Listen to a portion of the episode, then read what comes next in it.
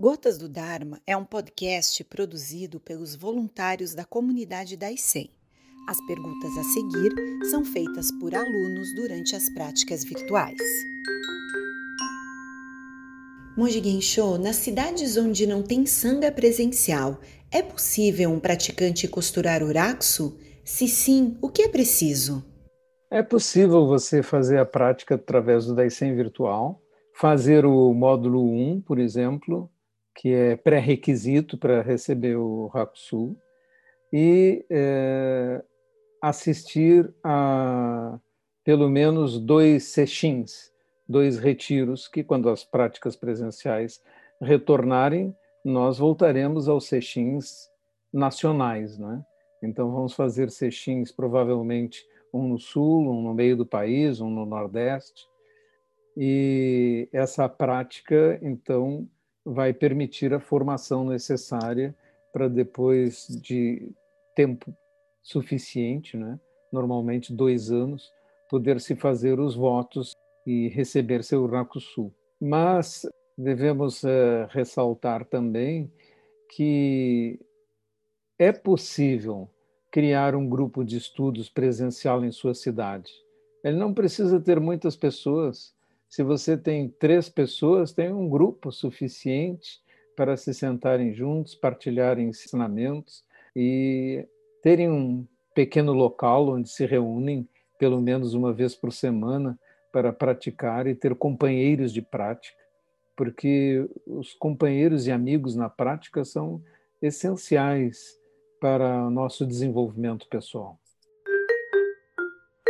Sensei, qual a visão do budismo na seguinte situação? Um casamento entre um praticante leigo budista com uma praticante do xamanismo que consagra a ayahuasca. Se existir respeito e diálogo, é possível uma boa relação? É, isso vai depender muito de como as pessoas são capazes de respeitar o espaço da outra e as ideias e aquilo que as outras estão praticando. Evidentemente, os casais que praticam a mesma coisa, eles é, crescem juntos, se desenvolvem juntos e isso os liga profundamente. Eu tenho esse exemplo na minha própria casa, onde minha esposa é praticante, e o fato de nós sentarmos juntos e partilharmos as mesmas ideias e trabalharmos na comunidade nos ajuda, solidifica o relacionamento. Evidentemente, outros modelos de relacionamento são possíveis, com respeito pelo espaço do outro, como eu acabei de falar. Mas a prática conjunta é uma coisa muito bonita e ajuda a viver melhor. É? Mas, como cada caso é um caso e as pessoas são diferentes entre si, não posso responder de forma genérica uma resposta que caiba para todos os casos cada circunstância tem que ser examinada como ela se apresenta. Sensei, como são reconhecidos os patriarcas atualmente? Existe mais de um ao mesmo tempo? É, em cada linhagem, os professores escolhem seus sucessores, né? Então, Saikawa Roshi eh, escolheu alguns sucessores. Quando eu recebi a minha transmissão e tornei-me sucessor dele.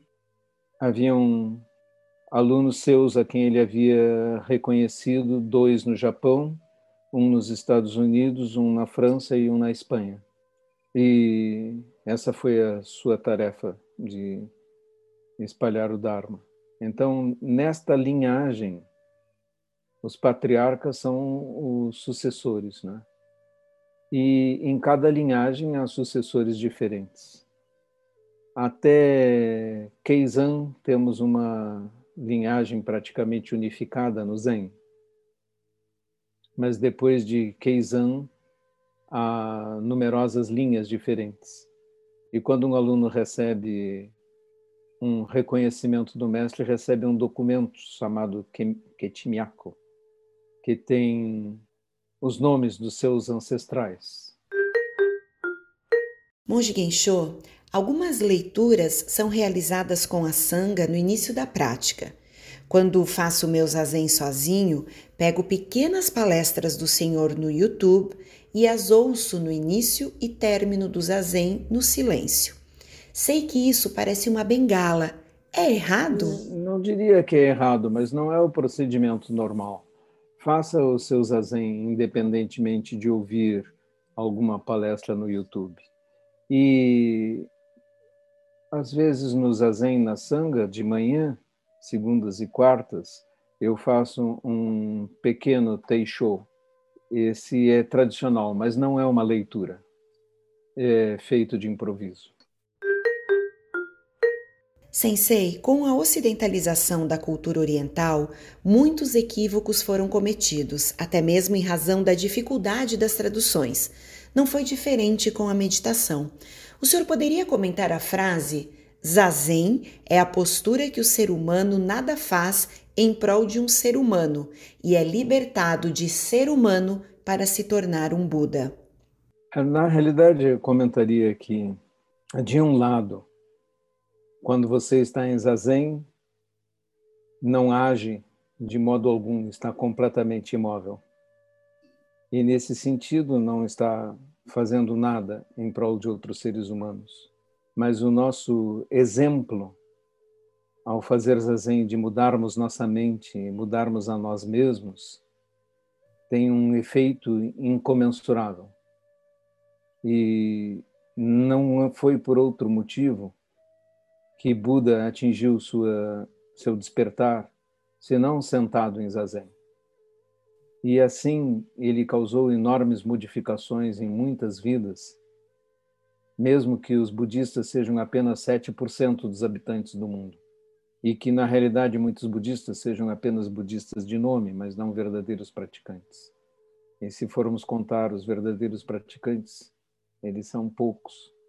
Mas a influência que eles causam sobre a sociedade, sobre o mundo, estando imóveis e sentados em zazen, contradiz o próprio fato de estarem imóveis, porque ao estar imóveis, eles movem o mundo.